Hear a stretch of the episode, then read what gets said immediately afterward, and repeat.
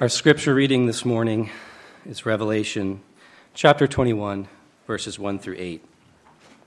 It can be found in the Pew Bible on page 1041. Then I saw a new heaven and a new earth.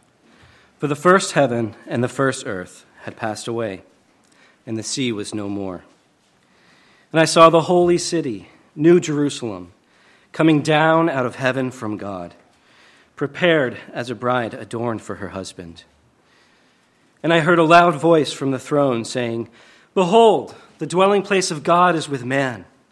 He will dwell with them, and they will be his people. And God himself will be with them as their God. He will wipe away every tear from their eyes, and death shall be no more. Neither shall there be mourning nor crying, nor pain anymore, for the former things have passed away.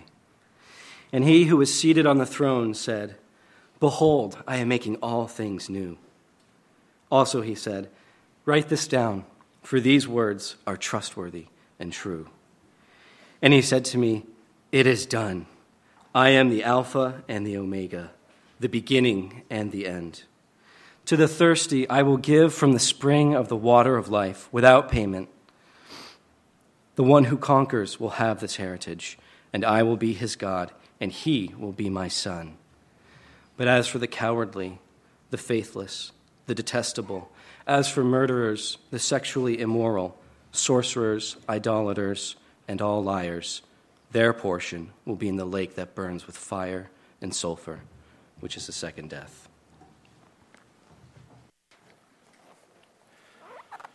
Let's look to the Lord in a word of prayer before we look to his word. Would you pray with me, please? Father, we thank you for the opportunity to look at your word. We thank you, Father, for the power of the Spirit of God that uses that word to change our hearts.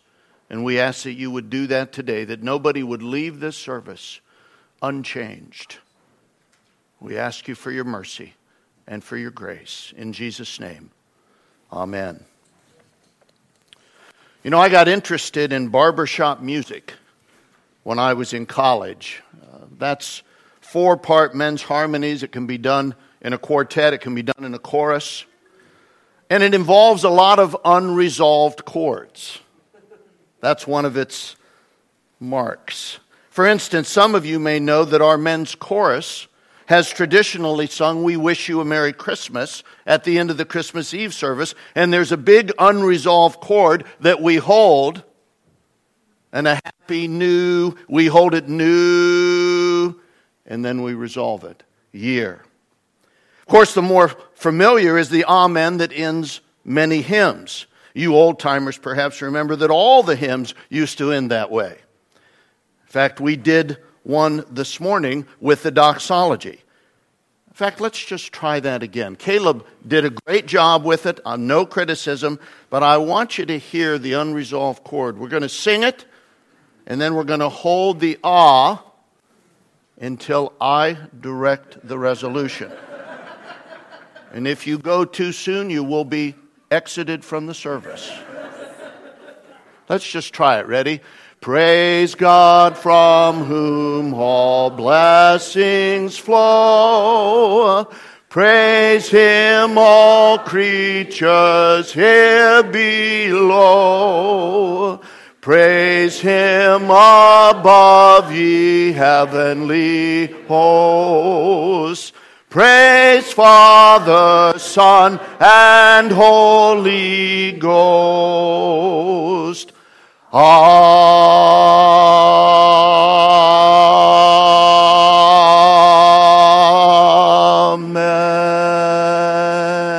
Very good. You can all stay. Did you feel it? Did you feel the tension? Now, why is that tension important? That unresolved chord? It's because Esther, which we're studying this summer, is really a series of unresolved chords, isn't it? But Esther is a microcosm, it's a prophecy of all of redemptive history. Theologians call it the already not yet continuum.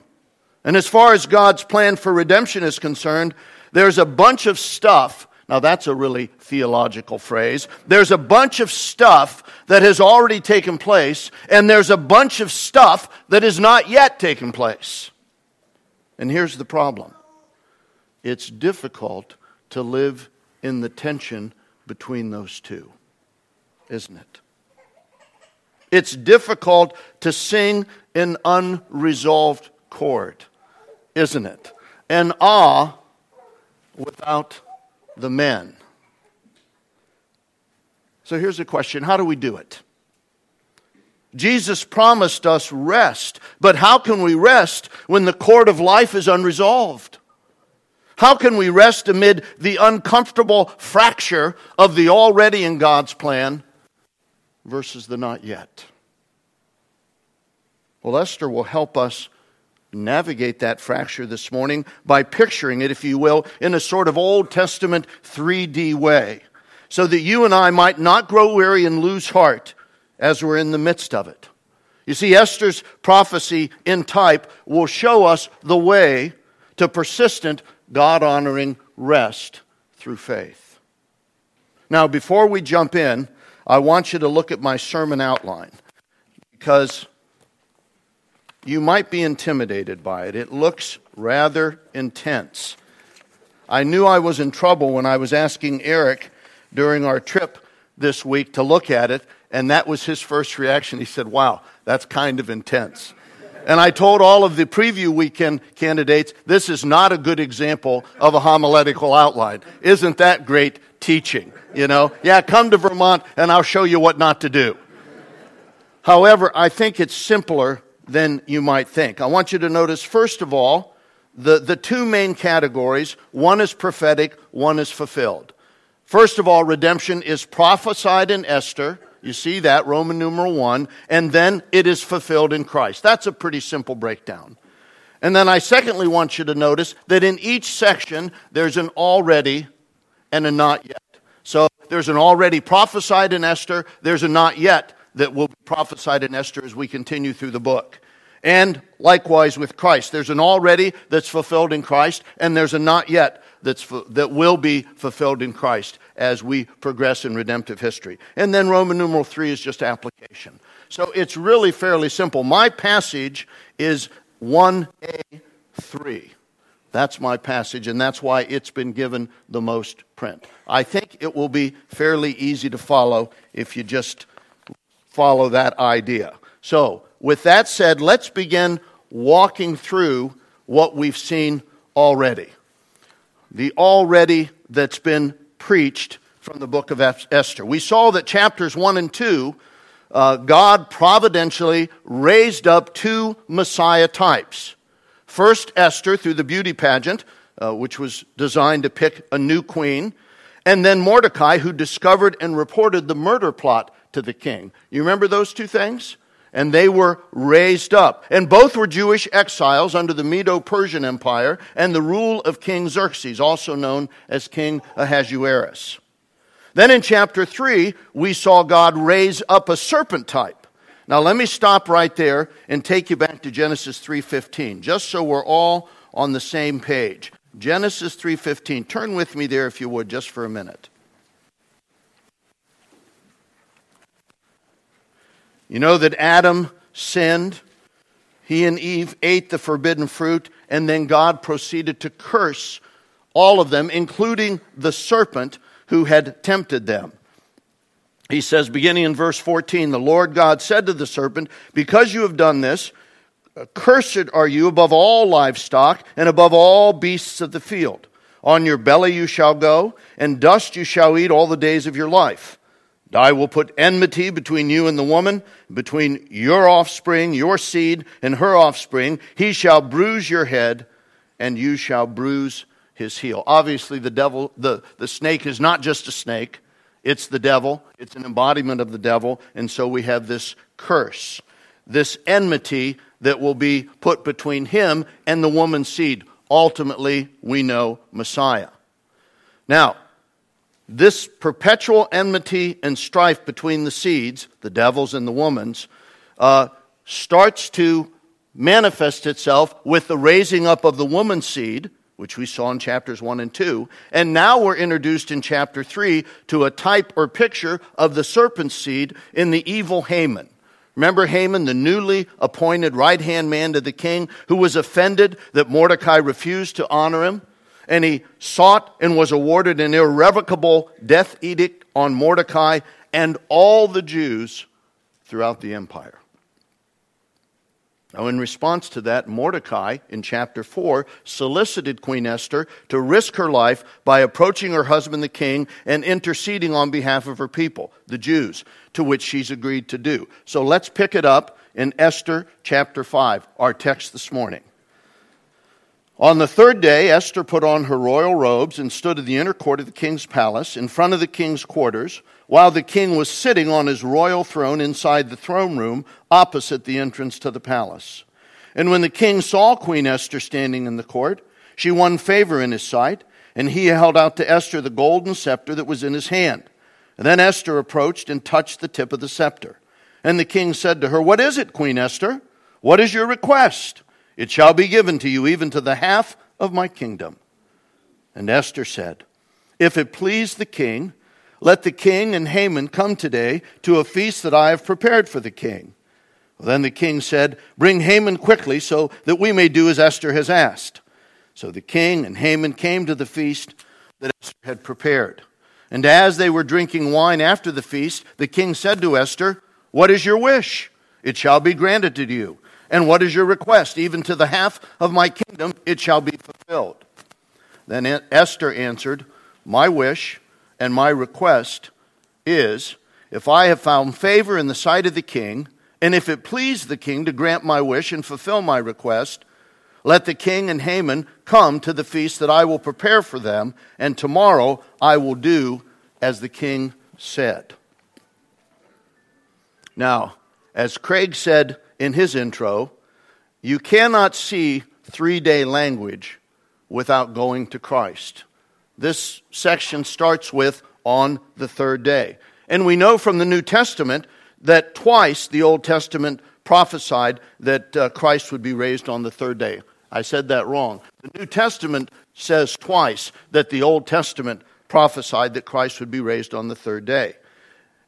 Esther is about to approach the king unsolicited, an act that earns immediate death unless the king extends his scepter of favor. Dr. Edwin Yamauchi, in his work, Persia and the Bible, tells of a depiction that was excavated from this time period. And it depicted a Persian king, either Darius from the book of Daniel or Xerxes, Ahasuerus from our book. It depicted a Persian king sitting on his throne with an axeman by his side, ready to cut down anyone approaching the throne unsolicited or unwanted. Now that's graphic, isn't it? That's 3D kind of imagery. We start to get something of the holiness of God from that picture, don't we? Well, queens are no exception. Remember, Esther had already said, If I perish, I perish. She's prepared to perish because you don't just saunter up to the king and say, How you doing?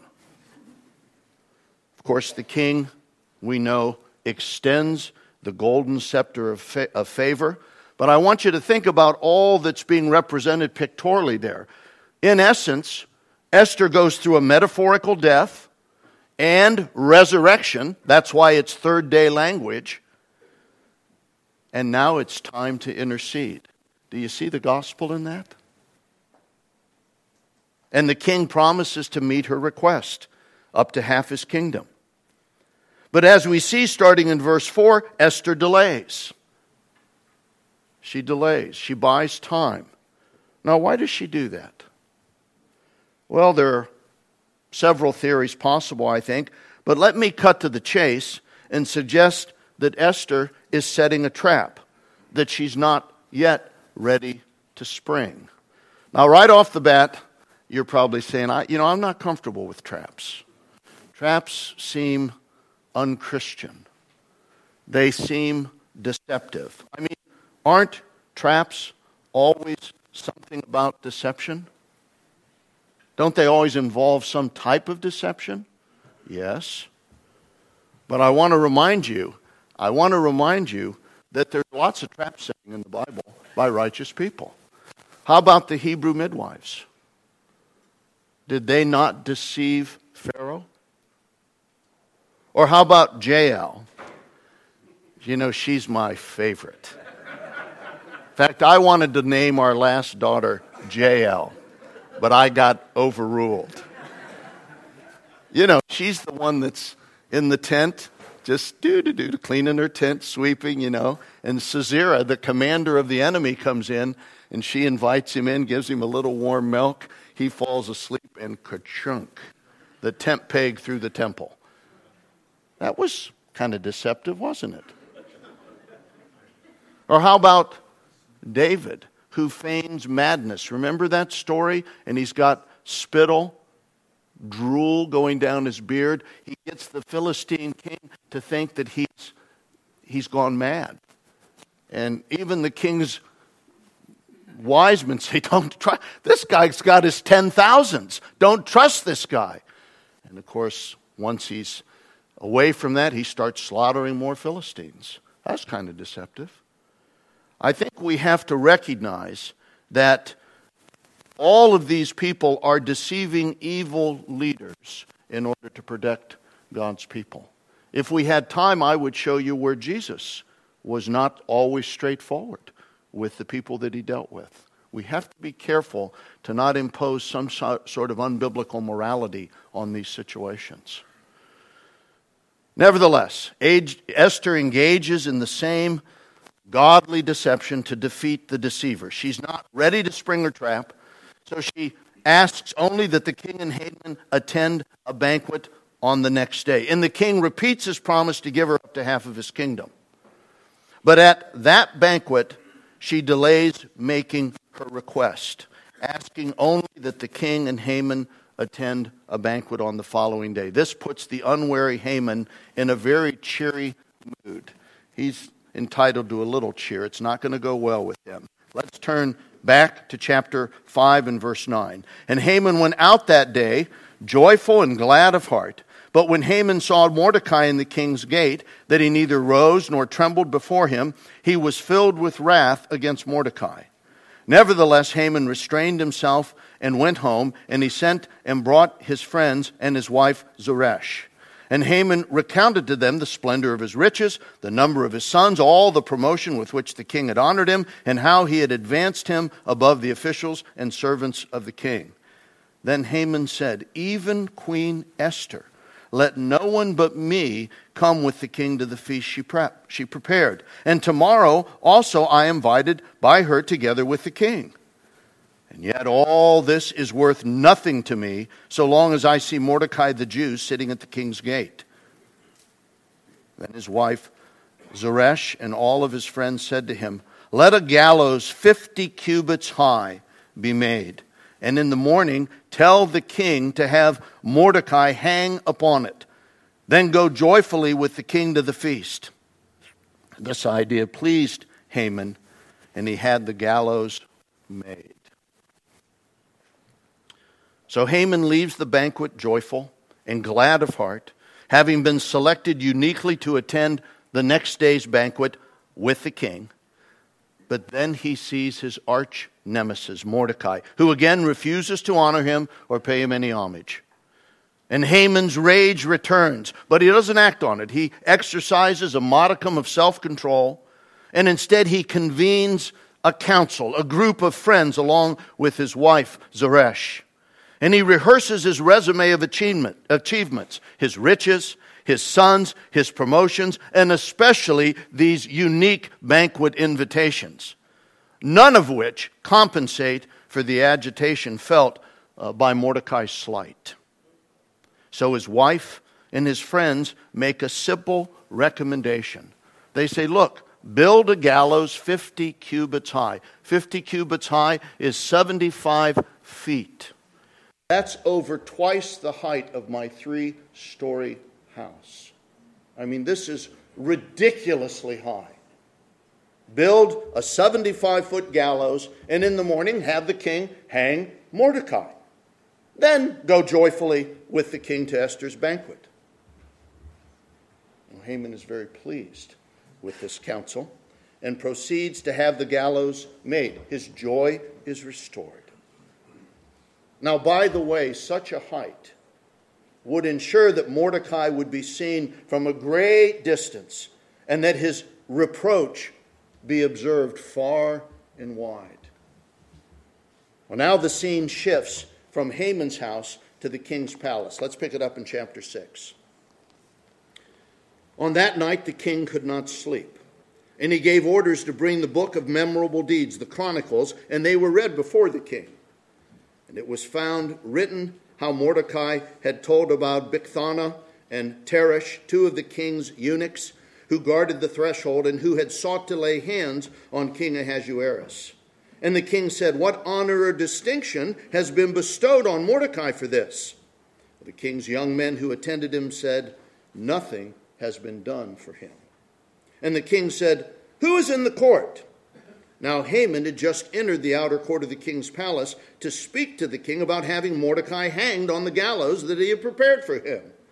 And the king's young men told him, Haman is there, standing in the court. And the king said, Let him come in.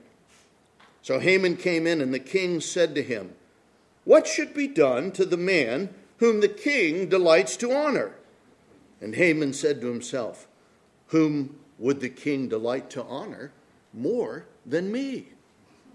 And Haman said to the king, For the man whom the king delights to honor, let royal robes be, be brought, which the king has worn, and the horse that the king has ridden, and on whose head a royal crown is set. And let the robes and the horse be handed over to one of the king's most noble officials, and let them dress the man whom the king delights to honor and let them lead him on the horse through the square of the city, proclaiming before him, Thus shall it be done to the man whom the king delights to honor.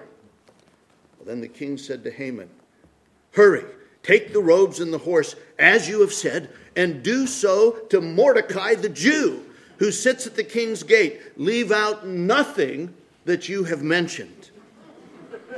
I know, it's funny.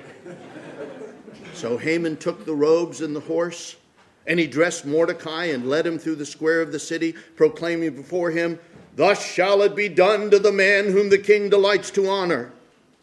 Then Mordecai returned to the king's gate, but Haman hurried to his house, mourning and with his head covered. And Haman told his wife Zeresh and all of his friends everything that had happened to him. Then his wise men and his wife Zeresh said to him, if Mordecai, before whom you have begun to fall, is of Jewish people, you will not overcome him, but will surely fall before him. Well, it all starts with royal insomnia, doesn't it? The king can't sleep. That's kind of a motif in Scripture, isn't it? The king can't sleep and a bedtime story consisting of the book of memorable deeds is brought and read. Mordecai's heroics in saving the king are recalled, and the king discovers that nothing was done to honor him for this service. At that very moment, Haman enters the scene. And the king engages Haman about how to honor someone who turns out to be Mordecai and this whole scenario is unbelievably ironic for several reasons. First, Haman entered the king's court to secure his blessing on his plan to hang Mordecai on the recently built gallows. And second, Haman thinks the man to be honored is himself, not Mordecai the Jew. And third, Haman actually plans the honoring ceremony, one in which, of course, he was seeing himself being honored.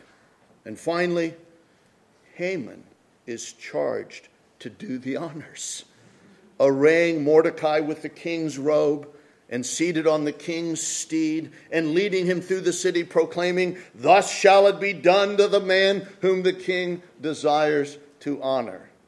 You just can't make this stuff up. And having completed this humiliating assignment, this radical reversal of fortunes, Haman returns home in mourning with his head covered in shame. And he reports to Zeresh and his friends all that happened which produces this chilling prediction from them. They say something like this Assuming the one before whom you have already begun to fall, that is Mordecai, assuming that he is a Jew, then despite the gallows built and despite the death edict secured, you're going down. You will surely fall before him. Now, at this point in the story, which is the end of our passage, this seems a good omen, doesn't it? It seems like things are beginning to turn, doesn't it? With that chilling prediction by Haman's own wife and friends. But I want you to, I want you to think about something here.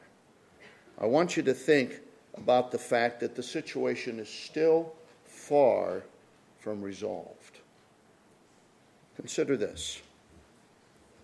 First, the death edict is still in place, isn't it? That has not been lifted. Second, Esther has not even made her request, even though she's been initially favored by the king.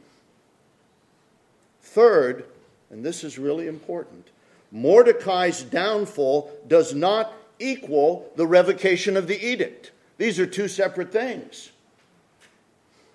And fourth, as we've been told through the prior sermons, this edict is irrevocable. It's issued in the name of the king. This empire wide genocide is now the law of the Medes and the Persians. Now, this is where we are in the book of Esther. It may be the highest tension point in the entire book. Suspense is high, tension is palpable, the chord is unresolved. Now, in the next two weeks, this prophetic portrayal will be resolved. God will make a way for the serpent Haman and his minions to be crushed. His people will be delivered so that they might perpetually celebrate that victory and bask under the governance and protection now of Mordecai the Jew, who is the king's right hand man. That's what's going to happen in the next two weeks. But that's not where we are right now. So here's the question How does that find its fulfillment in Christ and in the New Testament era? Because this is all just history right now to us. It doesn't really touch us, does it? Except that it's a very engaging story.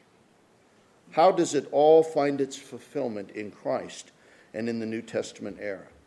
Let's trace some of the specific correspondences from Esther to the New Testament based on essentially where we are right now. Well, first of all, we see that Messiah was raised up. Not a Messiah type, but Messiah himself was raised up. Remember, God has raised up Esther and Mordecai, but they were types. We were particularly interested that Esther approached King Ahasuerus on the third day. Now, having experienced a metaphorical death and resurrection, she was positioned to intercede for her people. And that points to the eternal Son of God who became a man through his incarnation, our Messiah, who actually died for our sins, rose again on the third day for our justification, and now, as we've learned in our recent Hebrews series, ever lives to do what? To make intercession for us. Do you see how tight the correspondence is? How prophetic Queen Esther is? And of course, what about the serpent? Well, in chapter 3 last week, we saw that the serpent struck, the seed of the serpent. He struck by securing the death edict against the Jews empire wide. And we know that the devil himself, that serpent of old, struck by crushing Christ's heel, bruising Christ's heel on the cross. Haman is clearly pointing us to that. It was a fatal strike, wasn't it? Seemingly crushing the hope of God's people, didn't it? Remember the road to Emmaus? The disciples were downcast. They were discouraged. Why? Because Christ was dead, he'd been struck. But of course, that same death secured the most amazing reversal of fortune in the history of humanity because that death did what? It crushed the serpent's head. And this was validated by Christ's resurrection on the third day, setting up a millennia of intercession for the salvation of his people. So the serpent's head has been crushed, the mortal wound given so that Satan can no longer deceive the nations. The gospel is moving forward, and while clearly opposed, it is prevailing. Satan's kingdom is being plundered as we speak. And yet the chord is still unresolved, isn't it? The Amen is far from being sung. Consider this. At this point in redemptive history, Sin's presence has not been vanquished, has it?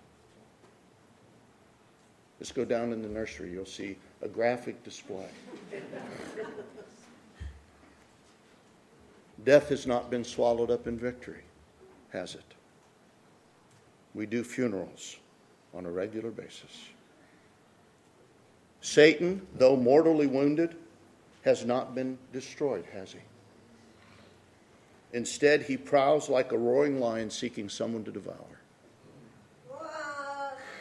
In short, you and I are engaged in mortal combat, are we not?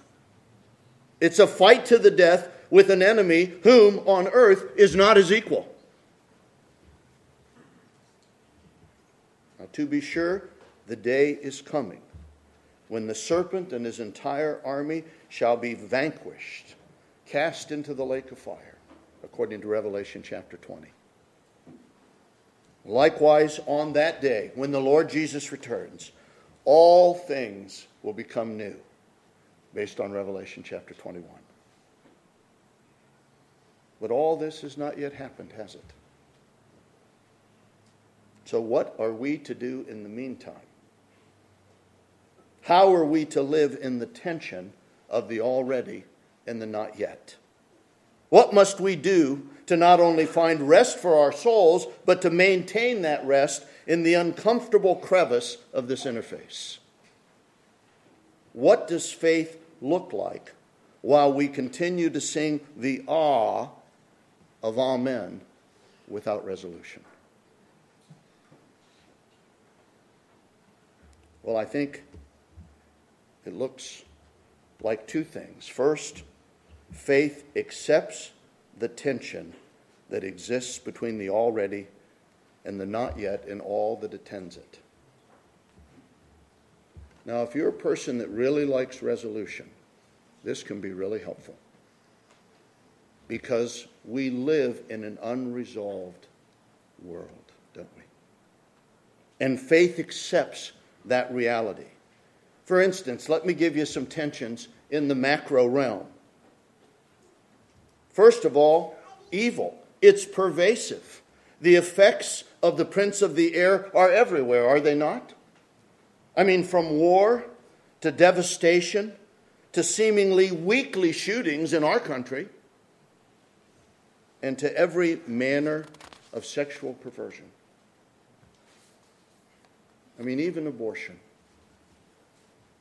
the murder of the unborn while no longer endorsed at the federal level, praise God, is still legal in many states.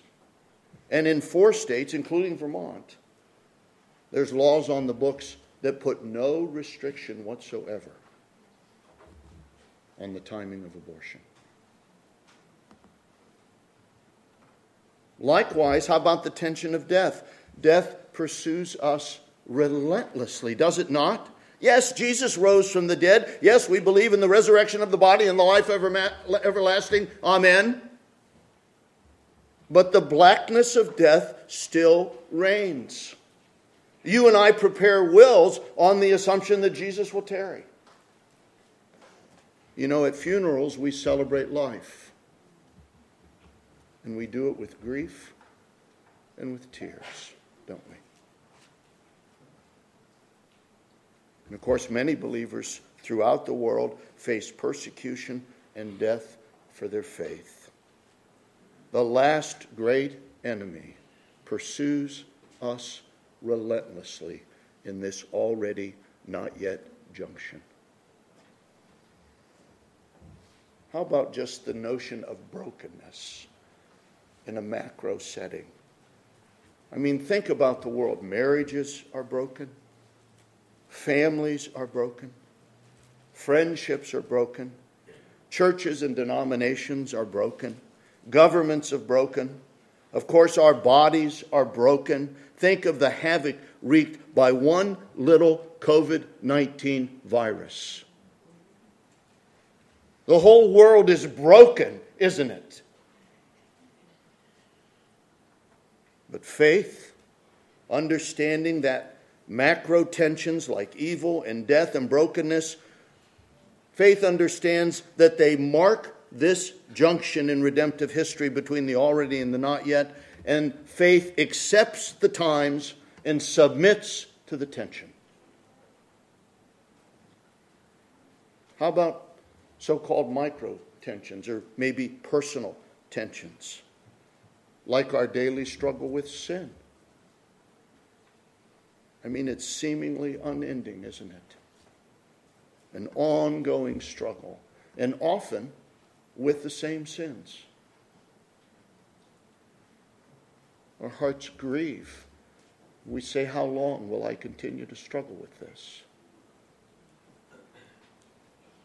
How about our own personal struggle with brokenness? It's one thing to talk about it at the macro level, but I'm talking about our homes and our children and our church and our denomination. It can eat away at us just like a cancer, can't it? Then, of course, there's the daily disappointments, usually small things. I hit every single light coming from my house to church today. Every single one. I mean, they're small things, but they're vivid reminders that all's not well. The curse of sin has not been lifted, causing numerous and daily disruptions and disappointments, doesn't it? But faith, understanding that such micro personal tensions are just part of the crease of redemptive history that we're living in right now. Faith accepts and cheerfully resigns itself to that reality. And that allows us to rest. So let me give you a specific recipe for that rest, for what that faith looks like. Two things, and I close with this. First, it leans into the already. That's a phrase that I hear these days. Let's lean into it. I like that phrase. We need to lean in to the already. Now, listen, for those who are outside of Christ, this already in Christ means that the devil can no longer deceive you or hold you in slavery to the fear of death and sin. Jesus Christ, dear unbeliever, listen. Jesus Christ right now is offering you freedom. He's offering you release from the tyranny of the devil's reign. He's offering you liberation from sin and death, from a life that will ultimately produce eternal torment. He's offering you liberation from that. He's offering you deliverance from a life of sin. He's promising you freedom right now if only you'll believe in the one who confronted your enemy on the cross and won. If only you'll have faith in the one who alone has the Father's ear, who alone received the golden scepter of the Father's favor. But he'll only become your intercessor if you turn to him in faith. Listen to me, the already, this time, the already is your time for salvation. And so I say to you recognize your sin, accept that you are a sinner who deserves the wrath of God, and let Jesus Christ deliver you from your real enemy, that you might escape him and the sin which holds you down and experience eternal life. Believe on the Lord Jesus Christ, and you shall be saved. And, dear believer, can I remind you of what has already happened to us in Christ? That through Christ's death, burial, and resurrection, which we're going to see in just a little bit with our baptismal service, we're going to see it pictured. That through Christ's death, burial, and resurrection, which is apprehended by faith alone, that we have received a new spirit who has caused us uh, and resulted in us having a new birth, which produces a new heart that's based on a new covenant in his blood and results in us being a new creation. Sounds like a lot of new stuff there.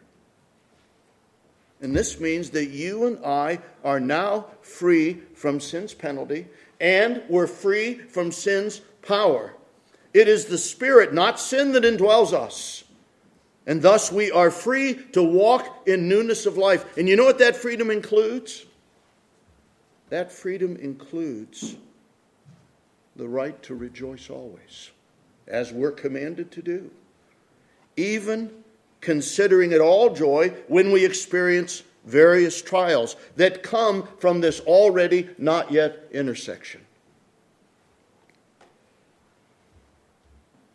God has written His law on our new hearts, and we're free to walk in newness of life, which includes celebrating a perpetual Purim of praise to the one who has successfully interceded on our behalf. You see, our Savior is using this tension to sanctify to us, as the old hymn says, our deepest distress. So let us lean into the already. Let us embrace it for all it's worth, walking in the blessedness of being his people. We ought to be singing the hallelujah psalms every day for what God has already done for us. But, Wes, what about all that not yet stuff? Sin's presence, and the devil's prowling, and death's relentless pursuit. What about all that? You know, we find rest by longing for the not yet. When sin will be vanquished, and the devil and his minions destroyed, and death will be swallowed up in victory. That's why all the groaning is going on. Creation and, and believers, and even the Spirit itself, is groaning. For the sufferings of this present age, all the tensions of this present age are what? Not worthy to be compared to the glory to be revealed. There's no comparison. It's certain. A glory is coming, and nothing can separate us from the love of God, which is in Christ Jesus. Someday soon, our faith will be turned to sight. His kingdom will come, and his will will be done on earth as it is in heaven. And we shall spend all eternity doing what? Singing the sevenfold Amen. So I say, keep groaning and keep praying the Lord's Prayer. And be steadfast amid the tensions. Be immovable despite the dissonance. And be at rest without resolution. For a day is coming. Beloved, listen, a day is coming when the trumpet shall sound and the dead shall be raised incorruptible. And thus we shall always be with the Lord. My dear brothers and sisters, life is hard. It's hard. The interface between the already and the not yet is uncomfortable.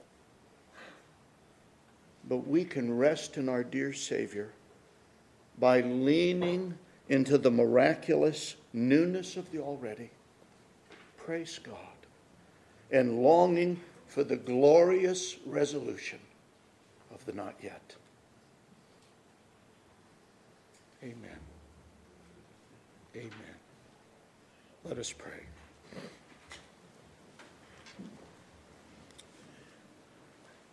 Father, we confess that it's hard to submit to your plan.